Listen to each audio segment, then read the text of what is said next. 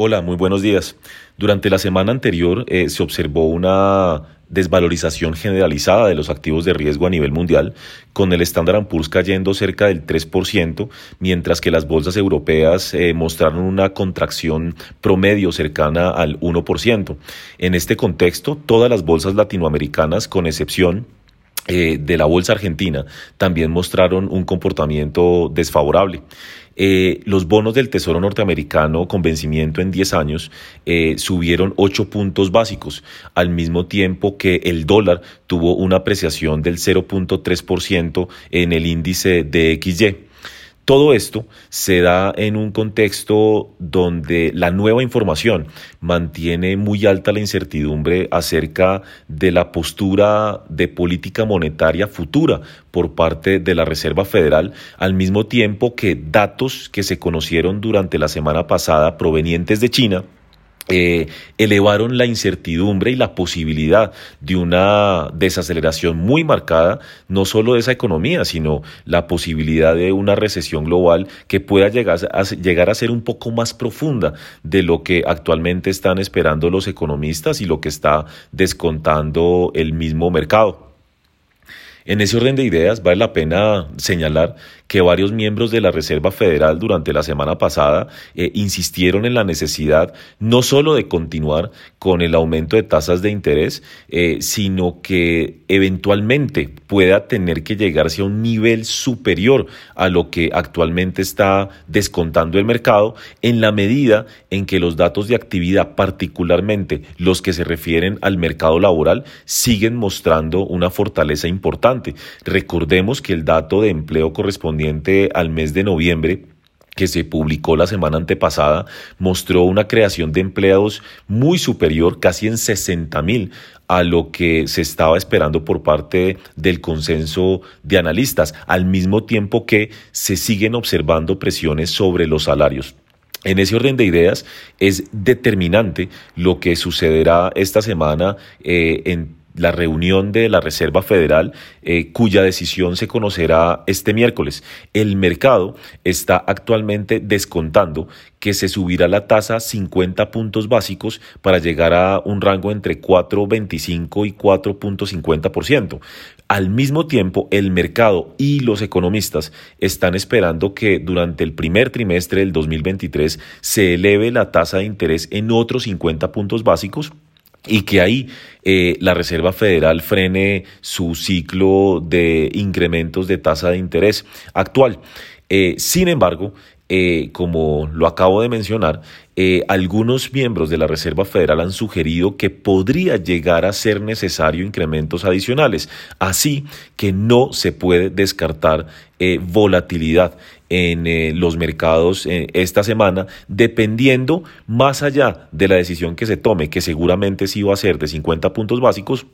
va a ser determinante el dot plot donde los miembros de la Reserva Federal eh, sugerirán cuál va a ser el eh, destino final de la tasa de interés de política monetaria en ese país. Recordemos que en ocasiones anteriores, particularmente en agosto y en septiembre, el mercado estaba eh, realmente animado con la posibilidad de que la Reserva Federal diera señales claras de que el ciclo alcista de tasas estaba llegando a su final, pero eh, el mercado al final se vio eh, sorprendido negativamente ante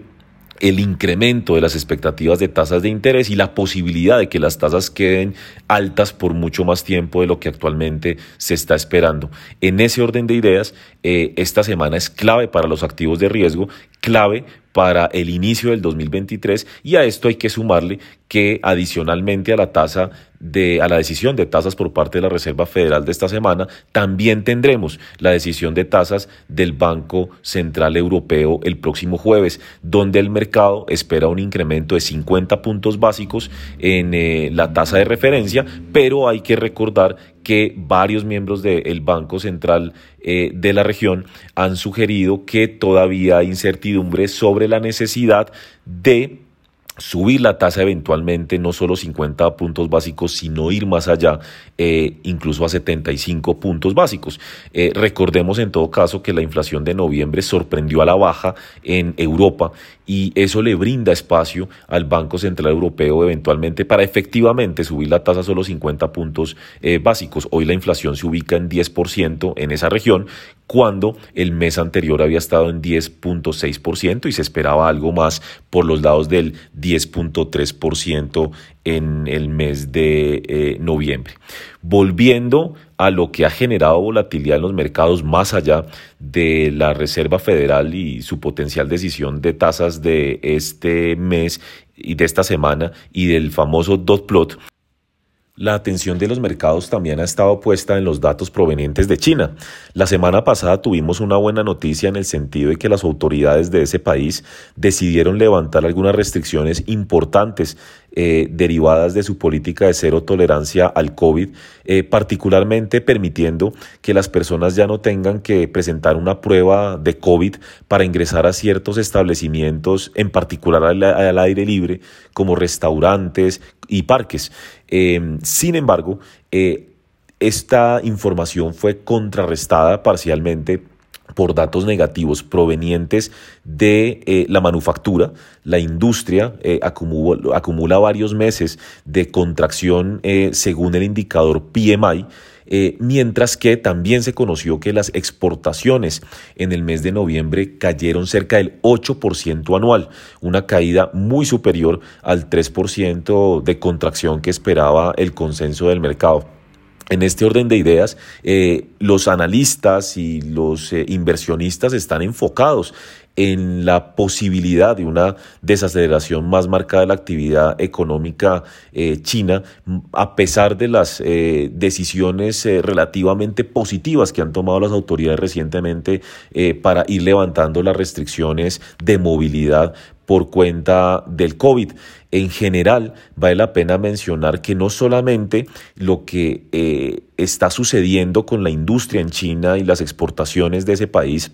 parece estar reflejando lo que efectivamente es una importante desaceleración de la economía y del comercio mundial, sino también eh, el hecho de que muchos países, particularmente Estados Unidos y algunos de Europa, han venido eh, reenfocando su comercio, alejándose de China por los acontecimientos derivados de la pandemia. Así que es algo que hay que monitorear porque China estaría teniendo un doble efecto eh, sobre su economía, entonces proveniente de la desaceleración económica mundial y de la relocalización de las cadenas de valor globales. Justamente arrancamos esta semana hoy con información de que en la medida en que se han venido levantando las restricciones de movilidad, más personas eh, parecen estar contagiándose y se están usando de una manera muy fuerte los servicios hospitalarios y parece ser que en algunas ciudades del país empieza a haber problemas eh, para poder atender la gran cantidad de personas que están llegando a los mismos. La semana inicia con algo más de calma. Eh, los futuros sobre las bolsas en Estados Unidos están relativamente positivos, aunque de todas maneras estamos viendo eh, caídas en precios de commodities em, que pues eh, señalan que se mantiene la incertidumbre sobre lo que va a pasar particularmente esta semana con la Reserva Federal. En ese orden de ideas, insistimos en que esta semana es clave por los activos de riesgo, no solo para el cierre del año, sino lo que será la primera parte del 2023. Así que todos los ojos están sobre la decisión de tasas de la Reserva Federal este miércoles y del Banco Central Europeo este jueves.